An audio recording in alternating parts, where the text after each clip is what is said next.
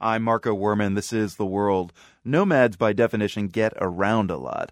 They move so much that their whole lives are defined by being on the road.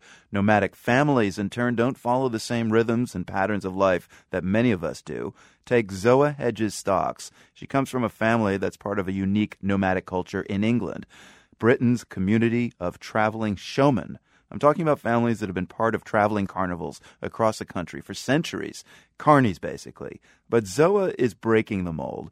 Uh, and Zoah, you are the first member of your family to go to university, and not just any university. You've graduated from Cambridge. You studied or read, as they say, history with the top grade in that field. So congratulations. Thank you very much, Marco.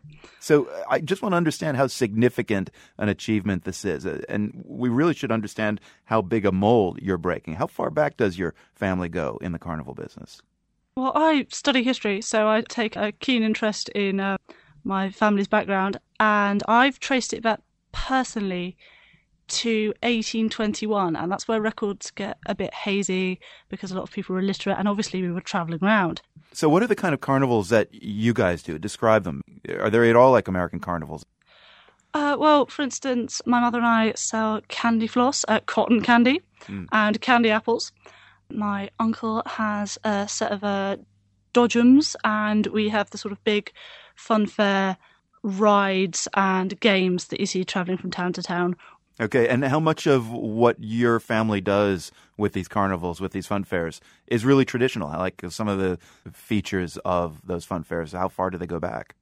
For instance, the set of bumper cars that my uncle currently travels with was passed down from my great grandfather to my grandfather to my uncle, and it's now being passed on to my cousin. So it's been through four generations, but of course, every single part of that ride has been remodeled, restored, rebuilt, but sort of spiritually, it's the same set of bumper cars. So, how did your childhood differ from most British children? Basically, from April to September, I was away from school, living in a trailer, travelling from town to town each week, and working on the fair. So, how did you go to school? And when did you go to school?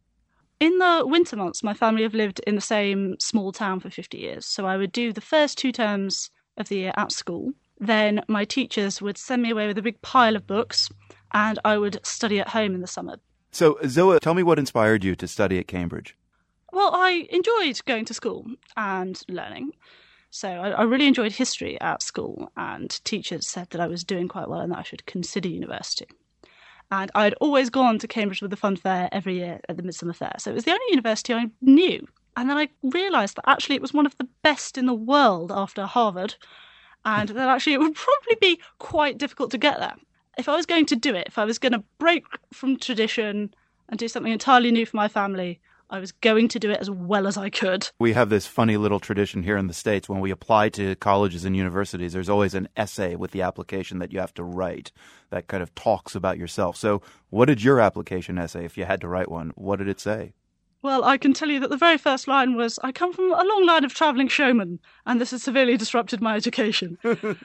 so from the beginning, I was very upfront about where I come from and who I am because I'm proud of it. What was it like when, you know, you've gone through the, the years at university and suddenly you're graduating? How'd your parents react?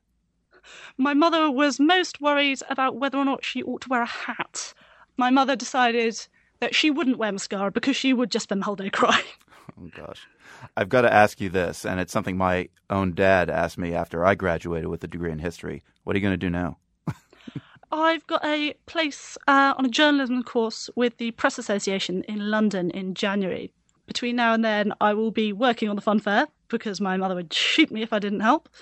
And I'm also working on my first novel. Well, Zoah Hedges Stocks, it's been great meeting you and to speak with you. Thanks so much. Thank you for having me, Marco.